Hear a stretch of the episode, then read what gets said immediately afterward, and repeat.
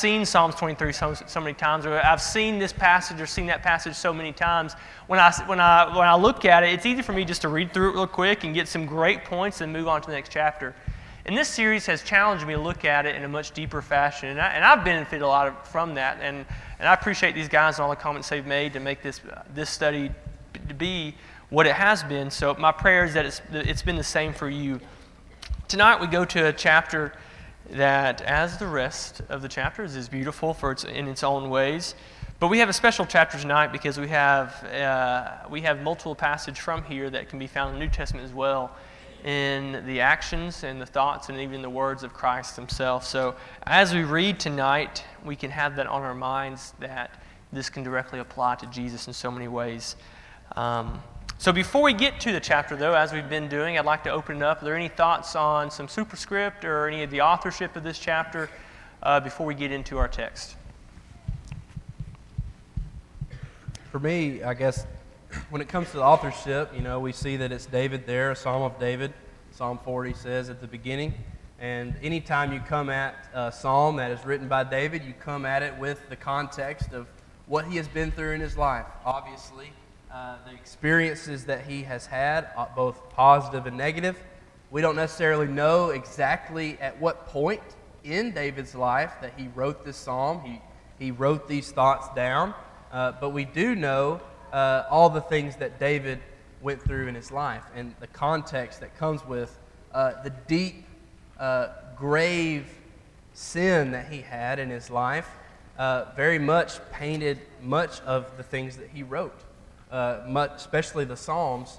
When we come at the Psalms, a lot of the Psalms are uh, in response to, or in the midst of, or uh, following the sin he had with Bathsheba, the, the, the sin of having Uriah murdered, and the different things that he did uh, to distance himself and separate himself from God.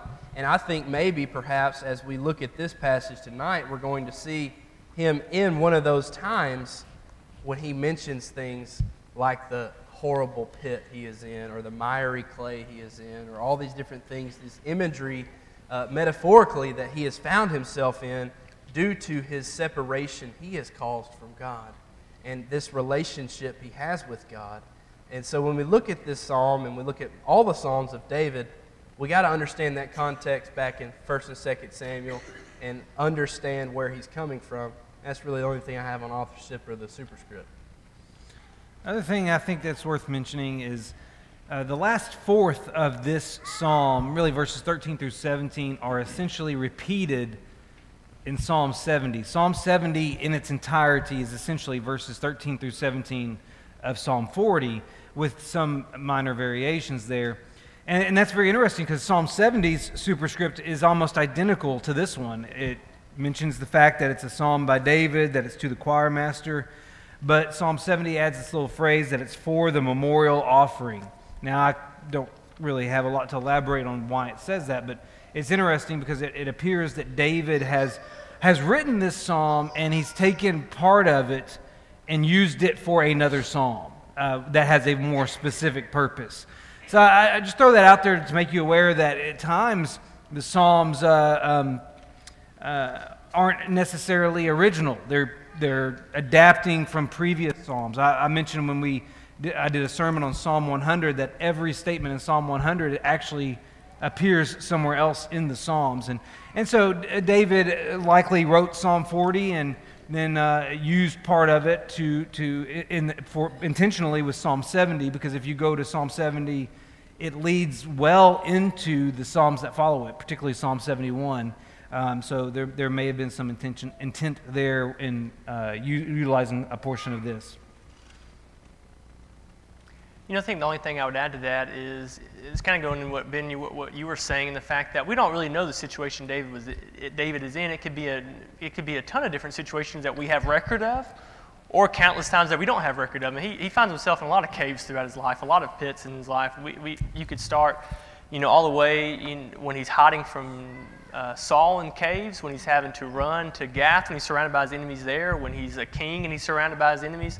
So it's just fascinating that either whether it's emotional or, or spiritual, like with Bathsheba, or physically, you could apply this to so many different walks of life. So even before we get into the chapter, all of us in, our, in this room can go ahead and start to look at how this has applied to us in the past or how it can apply to us now.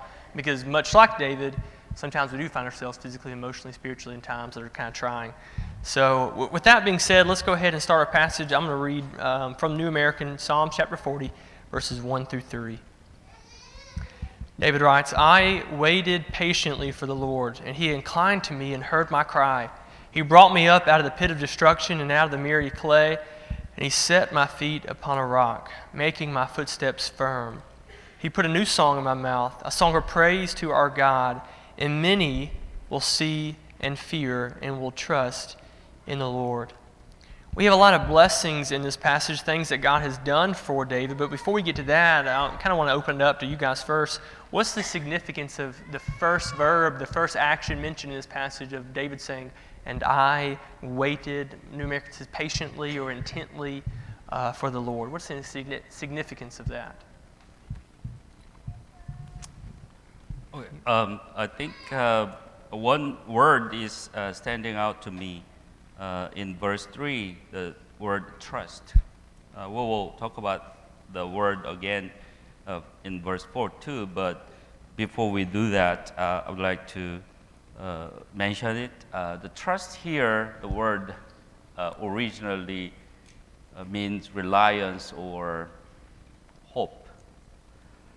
this trust doesn't mean necessarily belief after some you know discerning or discernment of something or uh, considering of the truth, uh, but it means just uh, taking something as uh, as to rely on, taking something as uh, uh, the security of the person. it is something the person is confident about that it will save him or deliver him in the situation when the person is uh, in difficulty. So I, I, think the word uh, trust uh, tells me that um, David has this kind of trust and reliance or hope in God. And that word uh, to me sets the, sets the tone of this psalm. You know, I grew up on a farm, and many times uh, a lot of my thoughts are, are, can surround around that because you learn so much on a farm. You learn so much uh, having cattle.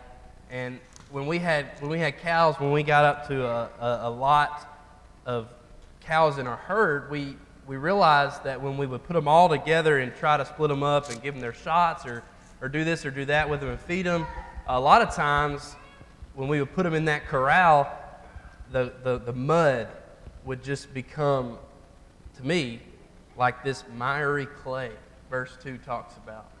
If you've ever stepped in miry clay or, or this muck, mud, you know what David's talking about. You ever step in mud and it just it, it surrounds your feet and you cannot lift your feet up out of the mud. That happens so many times on the farm. And we would get stuck. I would have to grab my brother's arms on the outside of the mud and they would pull me out. And there's my shoe down in the mud, right? Socks ruined all day long because there I am in the miry muck, this mud that it, it, it just swallows your shoes. It, swall- it keeps your feet. It doesn't want to let go and I, I understand that imagery that David's bringing in this text here. He says he, he found himself in a horrible pit out of a miry clay in verse 2. David, that's how he saw himself, either, you know, physically, I think he's talking spiritually, in this horrible pit of despair, this muck that doesn't want to let go of him, doesn't want him to be able to leave and is clinging on to him. And that's the imagery I see David talking about.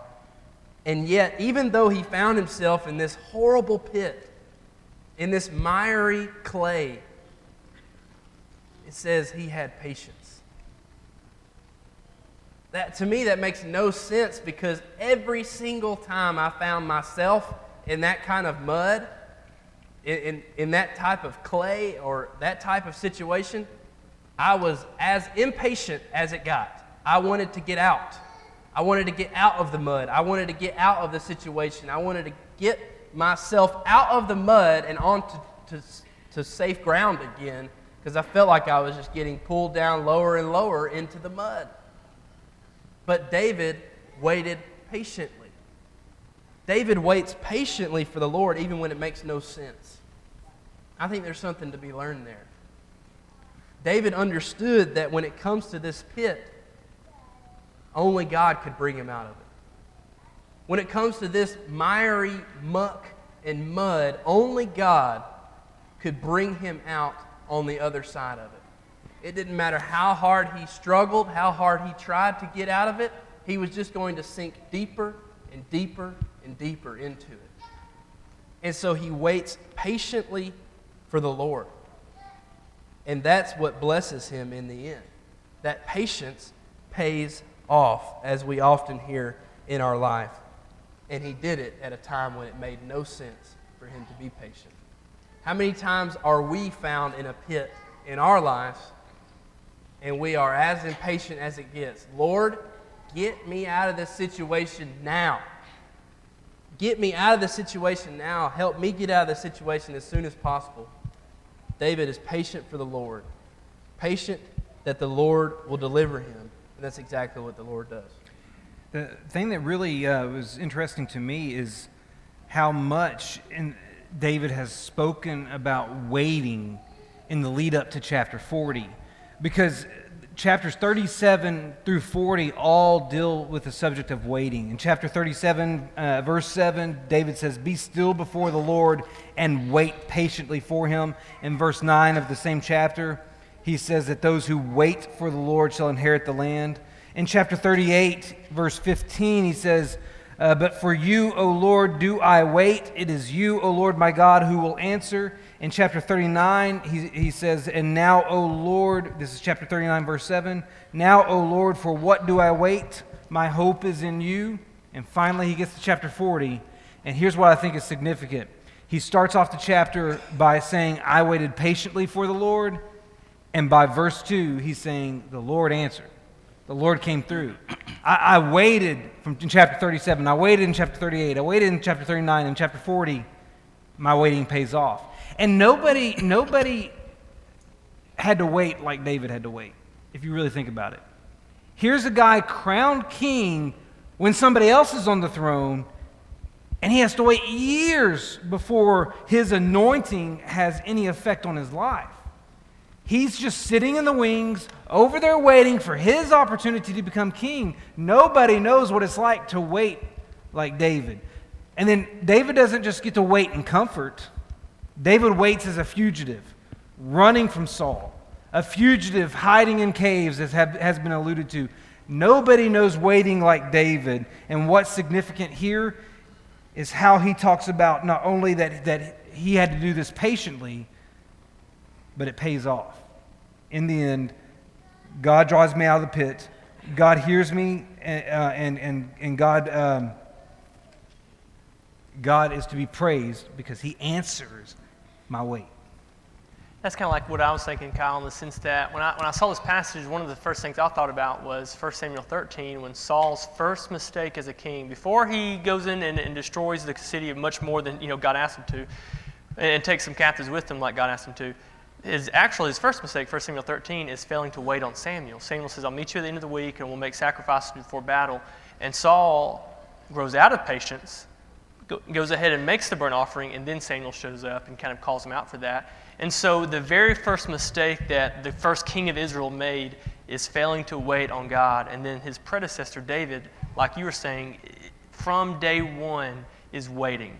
He is characterized and maybe maybe not re- you know really known for this but i mean probably the most patient waiter in the bible when it comes to the amount of time he had to wait for that promise to be seen.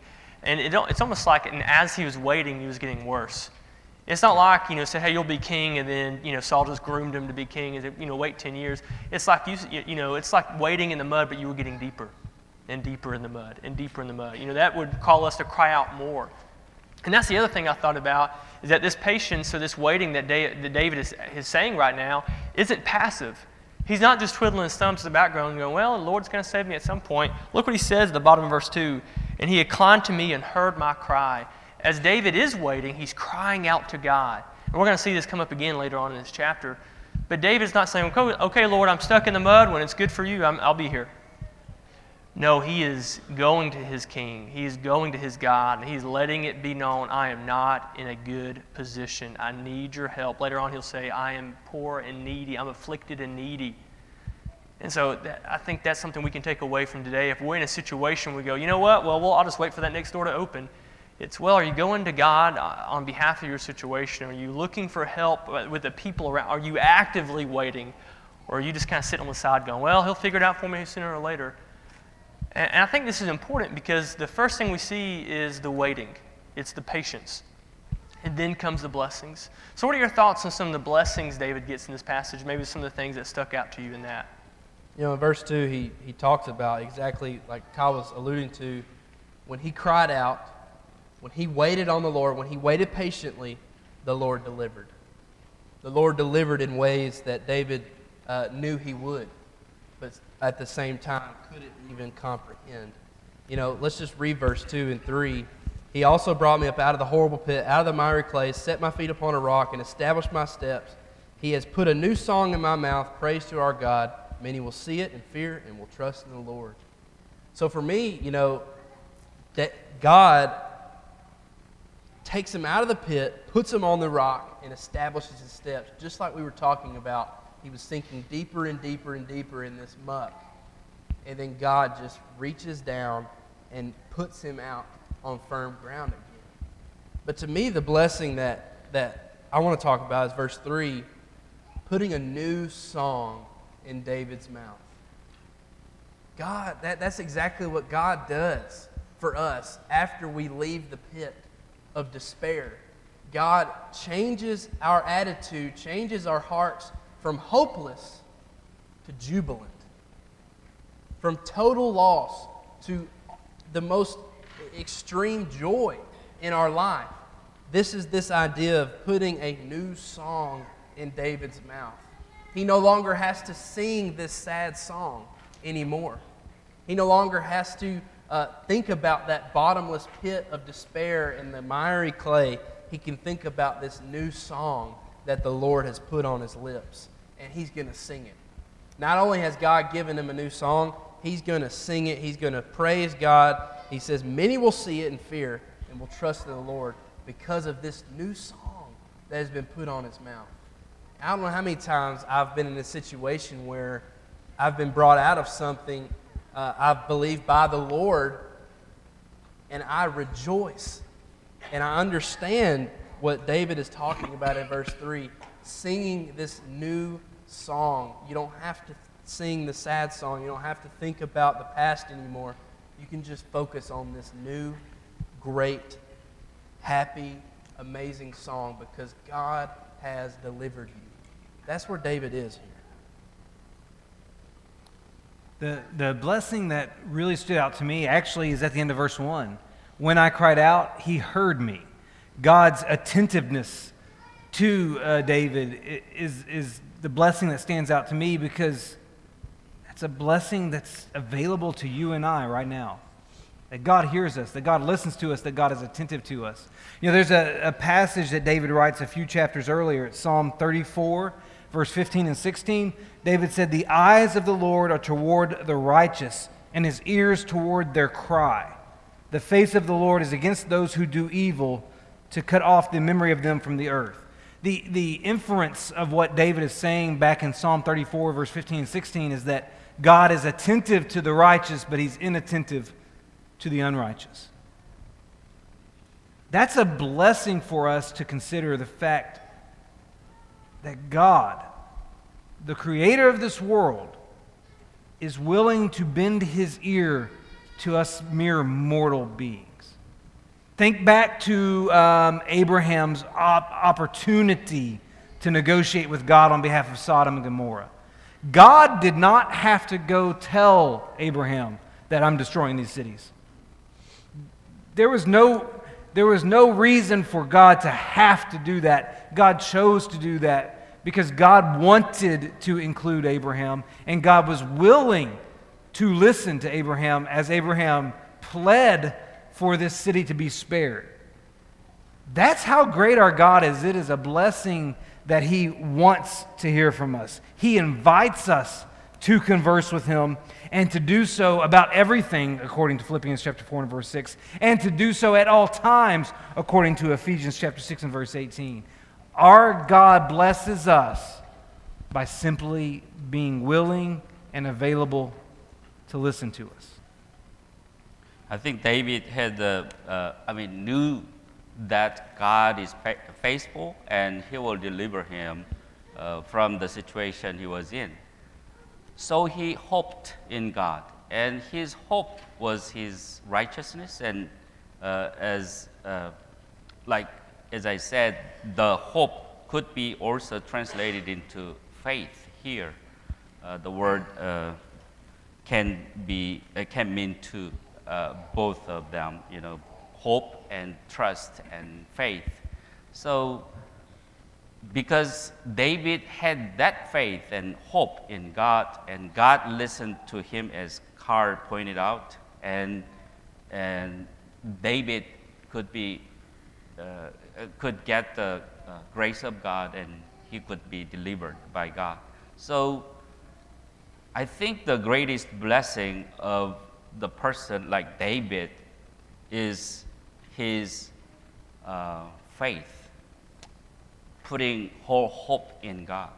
And this psalm, in my belief, uh, in my view, this psalm is talking about that. You know, how we should put our hope in God. There, there, I mean, uh, it's like how can I say?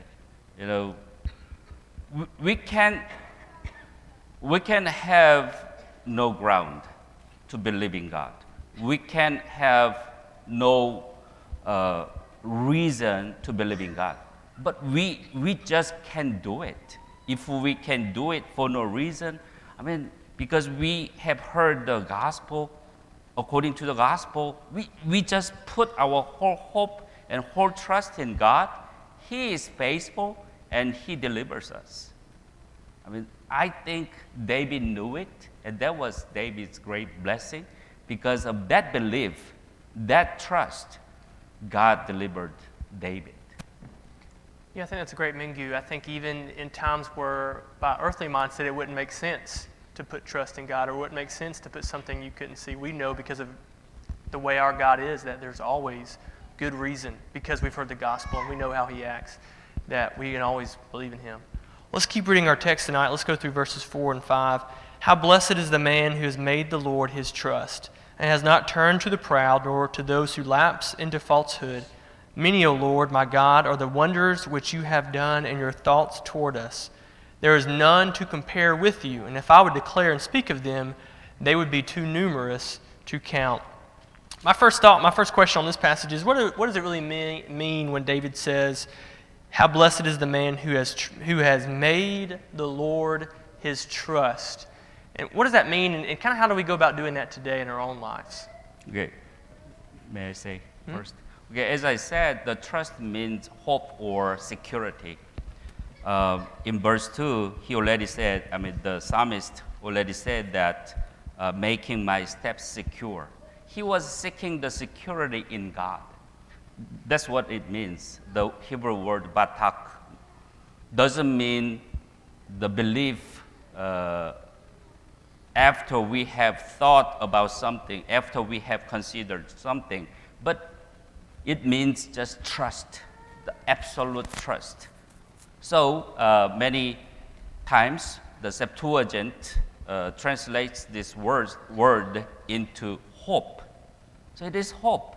You know, I didn't do anything worthwhile to God, but I hope in God because there is no way that I, I can get out of this situation, but I just believe God and I just hope God to help me. This is the kind of attitude uh, of the person here that he puts his trust and his hope in God. and God listens to him, and God attends uh, to the person, and he is faithful, and he does something to help him, help the person. So, uh, making uh, making the Lord his trust. I mean, making the Lord our trust means uh, in First Peter, uh, Peter says that set your whole hope in God. I think it means that you know, we need to put our whole hope in God. You know, we may have done something wrong. We have, we have been uh, very short of His glory, but we, we have to trust, we have to put our whole trust in God, regardless of how we were. It doesn't matter. But since now, if we turn back to Him and if we put our whole hope in Him, He is faithful, He, is, he loves us, and He saves us. So that's the great, great blessing that David is talking about. We have to put our whole hope in God, and He will bless us. Uh, just for me, in, in verse 4, I see, I mean, your question was how do we put our trust in, in the Lord the way David did? My question is, how can we not? How can we not put our trust in the Lord who delivers David? The same way he delivered David, he delivers us. So we have no choice but to put our trust in this amazing God that is able to pull us out of the pit, able to pull us out of the muck of our life and set us on dry ground, set us on a rock, and establish our steps. Um, that's exactly what David does. He puts that trust, he puts that uh, trust in the Lord uh, to pull him out of that pit because he knows no matter what he does, he can't pull himself out of it. No matter what his friends can do, they can't pull him out of it.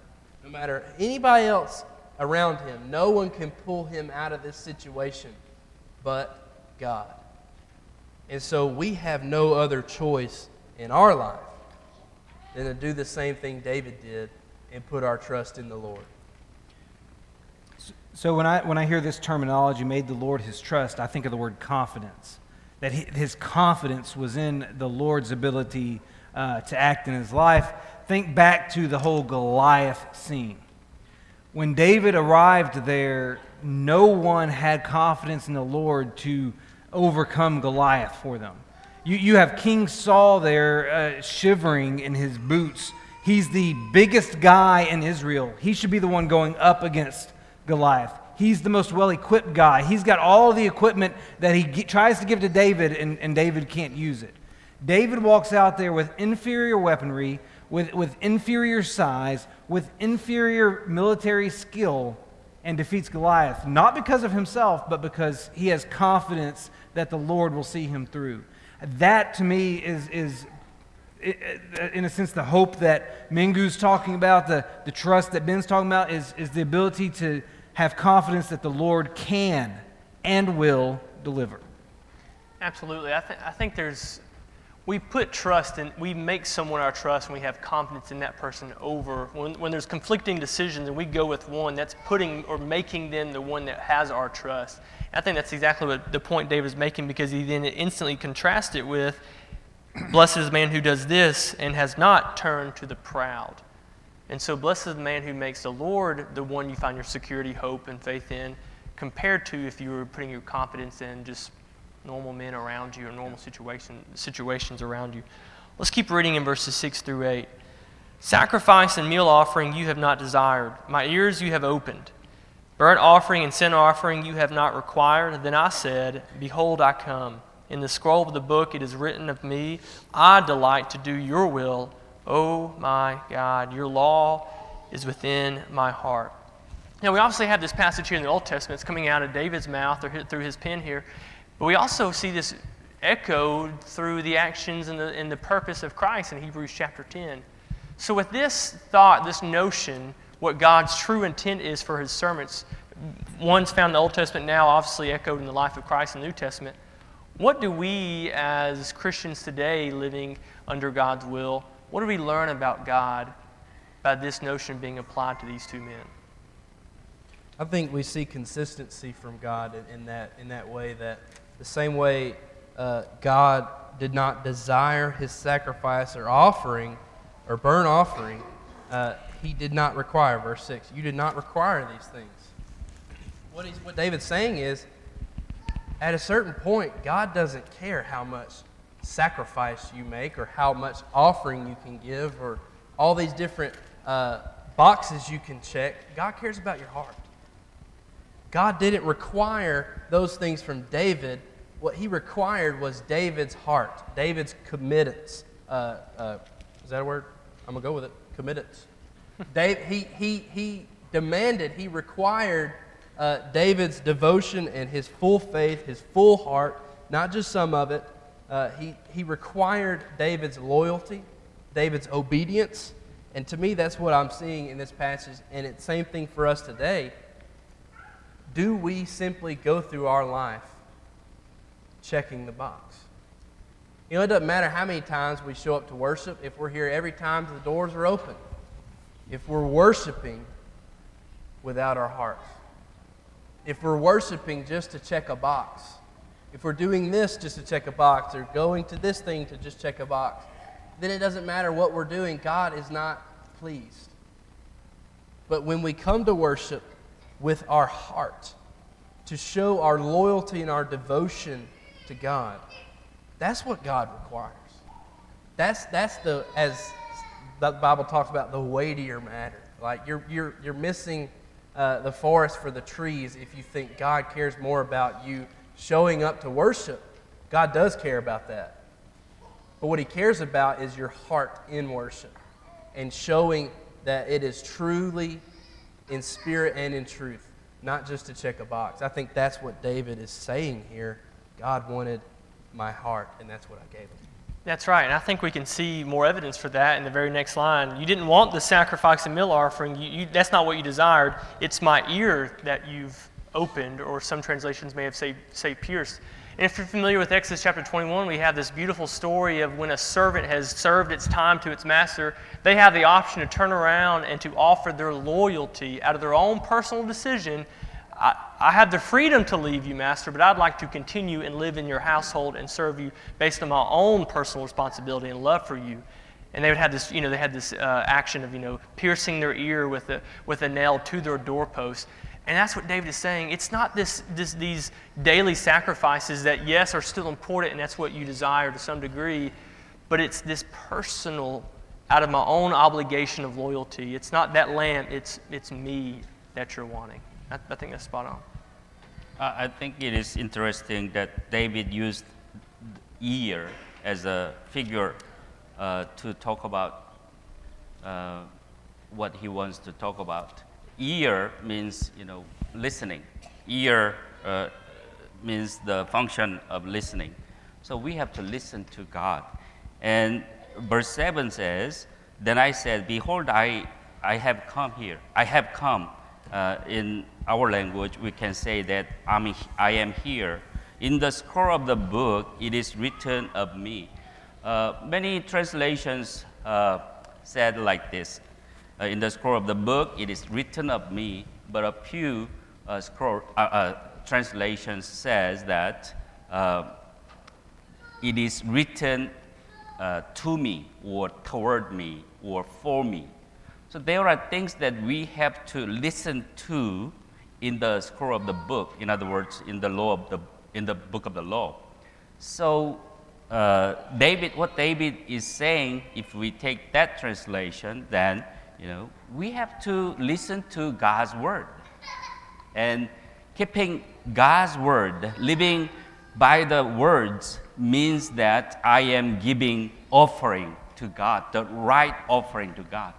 Uh, right offering, right sacrifice is not just the action of the, the, you know action of the law or works of the law, but we have to put our whole heart, and it is uh, as putting our whole heart. We have to keep His commandments. We have to keep His uh, statutes, and that's what David was doing. And he he said in verse 8, I delight to do your will. I mean, David's delight was to, God's, to do God's will. And that's what, that should be our delight too. Doing God's will should be our delight too. So that is the right offering, right worship, right sacrifice that we have to offer even nowadays in, uh, in, this, in this day. And I believe that that's what Jesus was pointing out too. Amen. Well, let's keep reading in verse 9 and go through verse 11. I proclaim glad tidings of righteousness in the great congregation. Behold, I will not restrain my lips, O Lord, you know, uh, and I have not hidden your righteousness within my heart. I have spoken of your faithfulness and your salvation. I have not concealed your loving kindness and your truth from the great congregation. One thing I kind of found interesting in this passage, and y'all can make comment on this or just make any general comments on this passage, these three verses, is this connection between David saying, I did not restrain my lips, or I did not hide the righteousness in my heart, that I did not hide language. And then in verse 11, he turns it on to God of, and O Lord, you will not withhold your compassion from me. David makes this connection here that I, just as I have not hidden any of your laws, your commands, your righteousness within me, and I have poured it out, Lord, you responded by pouring that back out to me. And it's that relationship of not just putting something in their heart or not just promising it for later, but it, revealing it right then and, and, pouring it out to the people around you. And the one comment I'll make before I, I pass it on is this thought right here, um, verse 10 I have not hidden your righteousness within my heart. I think there's a, there's a big tw- takeaway there in this thought. Simply put, that I think we can all be a little guilty of that at times where we have God's righteousness. We see the importance of God's righteousness in our heart, and we even treasured it within us, but we keep it within us. You know, I think it's great when we try to convert people or talk to people by our example. I think that's a first step in a lot of ways. But I think it's sad sometimes that we say, okay, well, that's enough. Just my example is all it can be, and I'll be great, and I'll be a nice and kind person. And that's, I'm not downplaying that at all. But there does come a point where we have to actively do something and say something. And I think there's a, there's a mature, mark of maturity when you say, okay, I, see, I have the righteousness of God within me, and I don't want to hide that. I don't want to, I don't want to keep this light under a bushel, oh no, right? Uh, I want to reveal this. I'm not going to restrain my lips. And with, when that's my response, then I know the Lord will not restrain or withhold any compassion or love for me as well. So, any thoughts on these three verses or anything about that? I'll just quickly say one, one small thing. I feel like David really wants to be consumed with God's righteousness, with God's goodness, with the things of God so that he can stay out of the pit. Hmm. He knows if he's consumed with what God is, is, is giving, his loving kindness, his truth that preserves him, verse 11, he knows if he's consuming himself in those things, he'll stay away from that pit he found himself in. Let's finish our chapter tonight. Verse 12 For evils beyond number have surrounded me. My iniquities have overtaken me so that I'm not, I'm, I am not able to see. They are more numerous than the hairs of my head, and my heart has failed me. Be pleased, O Lord, to deliver me. Make haste, O Lord, to help me. Let those be ashamed and humiliated together who seek my life to destroy it. Let those be turned back in dishonor to delight in my hurt. Let those be appalled because of their shame, who say to me, Aha, aha. Let all who seek you rejoice and be glad in you. Let those who love your salvation say continually, The Lord be magnified. Since I am afflicted and needy, let the Lord be mindful of me. What can we take away from David's dependence in this passage? I mean, he ends it by saying, I am afflicted and needy. Please help me. What can we learn from his dependence in this? Dependence the, the one thing that stands out to me is is David's humility here to say the English Standard Version says I am poor and needy to admit that you you can't do it yourself because that's a lot of times our biggest struggle is is we have that that pick ourselves up by the bootstrap mentality and uh, and David here is acknowledging what I'm dealing with only the Lord can conquer and, and we need to be able to uh, recognize that in our own spiritual battles is that there are some things that, that you can't uh, defeat by yourself, that you need um, the Lord's help with. And it starts here for David by saying, I am poor and needy. You are my help and my deliverer. It's a recognition that I can't do it, but you can. And, and I think that's significant here. I think um, uh, we, the God we trust in is much bigger than we think or believe. You know, David says that the evils encompassed him, and you know he had a lot of thing, iniquities, but God is greater than that. You know, as long as we uh, turn our heart to Him, God can save us. God can cleanse us from the sins, and God can deliver us from the evil. So, this psalm uh, tells me that um, really uh, God is great. God is great. God is much, much greater than we think, and He can deliver us. So, what we have to do, only the thing that we have to do is to turn ourselves to Him, trusting in Him. I think one thing I take away from this passage is that it's okay to feel overwhelmed. David, David is a textbook example of, of someone who put all his hope in God. I mean, he is trusting and waiting and, and uh, just putting all his hope in, in God, and yet he still says at the end of verse 12, My heart has failed me. And that's okay to feel overwhelmed in the presence of God because he's not expecting you to have to carry that. It's okay to say, I'm courageous in the Lord, I'm strong in the Lord, I've got my hope in the Lord, but at the same time feel completely overwhelmed and heartless with what's going on or just failing in what's going on. We don't have to act, we don't have to act, act tough to God. We can humbly approach this throne and say, I am poor, I'm afflicted, I am needy, I am without heart, I, my heart is broken. And, I can, that does, and that doesn't take away the fact that I'm still putting all this courage and faith and hope and trust in the Lord. These two things can happen at the same time. You can put all your trust in the Lord, but still feel overwhelmed at times. But at the end of the day, it comes back to that trust that you don't have to be stuck in that mud, but that feeling while you're there is very real. And it's okay to feel that. Continue to put your trust in Him. Any last comments or your biggest takeaway from this passage before we wrap it up? I, the one thing that just stands out to me is this concept of, of waiting, and that um, sometimes the most challenging aspect of faith is waiting on God's timetable. Uh, in other words, sometimes the most challenging part of, of, of faith is not believing that God can, but accepting the when of God when he will do this or when he will do that. If you're when, the, the patience factor can be such an extraordinarily difficult part of faith. And yet, here's David, and there's one statement he makes in a totally different psalm. It's Psalm 31, verse 15, that encompasses the right mindset towards uh, waiting on the Lord. He says in Psalm 31, 15, My times are in your hands. And understanding that God's the one in control, that's what David brought to the table and why he could write a psalm like this that, that addresses his, his wait on the Lord in the midst of difficult circumstances. Okay, um, some, sometimes uh, we think that uh, is God able to solve this problem?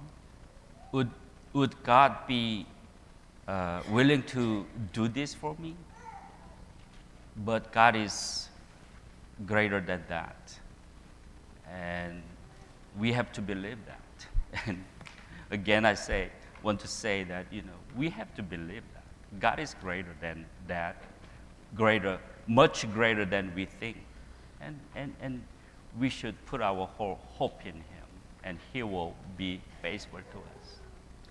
Biggest takeaway for me tonight is this idea of the pit this horrible pit of miry clay that many of us find ourselves in spiritually from time to time when we feel like the harder we try to dig ourselves out, the deeper and deeper we go down into that muck. And that's exactly where David, verse 12, says, Innumerable evils surround me. My heart fails me. You can see how totally inept he is to get himself out of the pit. And to me, the biggest takeaway from this psalm is the realization that only God can bring us out of the horrible pits that we place ourselves in. The truth is, we can either be patient, like David was, and allow God to pull us out, or we can continue to be stubborn and try to dig ourselves out. And we're going to sink deeper and deeper into that mire of our own sin. And the choice is really ours. If we want to trust in God or put our trust in ourselves. And there's a lot of people around us in our life that may be in a pit that we have no idea they're in because they're trying to be so strong, trying to put across this image to the world that everything's fine and dandy with me. But in reality, inwardly, they're sinking deeper and deeper and deeper. We need to seek those people out.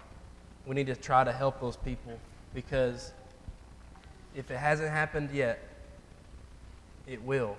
And you'll find yourself in that pit, refusing to get any help. And I think that's what this psalm is all about. Psalm 40 is really all about God is the only one that can bring us out of the pits we place ourselves in. Amen. Well, gentlemen, I appreciate your thoughts tonight. Thank you. I hope everybody like us was able to find some relatability with David tonight in a lot of different ways. I'm going to let Kyle close it out with prayer, and I know you have an announcement to make as well. Just real quick, next Sunday we've got a very special round table. We're bringing back by popular demand the retired ministers of the round table. I'll be joined. Well, I know these two guys are heading out to Freed's lectureship next week, and so uh, I'm going to be joined by Brother Gene Clower, Brother John Iverson Sr., and Brother Mike Gifford. Uh, and, and we're going to tackle the most challenging psalm of all, Psalm chapter 23. So be sure to join us next week as we glean from the magnificent wisdom of our retired ministers and we study the most well known psalm that there is. Let's close out in a word of prayer. Our Heavenly Father, thank you for, for giving us this beautiful text to study, this, this book of Psalms. Uh, we, uh, we are grateful that we can peer into the life and the mind of individuals like David and, and learn from them about the relationship we should have with you. Thank you, Lord, for being the one who hears us. Thank you, Lord, for being the one who rescues us. Thank you for being the one who gets us out of the pit. And Lord, we know that among us there are some that are there right now. There are some who are just struggling and they're stuck in the mire. And Lord, they don't know what to do. We pray that you help deliver them, and we pray that you help each and every one of us to provide whatever we, assistance we can in those circumstances. And Lord, help each and every one of us to know that we can always cry out to you. Thank you for sending Jesus Christ to come to this earth, to live and to die, so that the ultimate pit can be escaped. And Lord, help us. Help us to live like him more every day. It is through his name that we offer this prayer.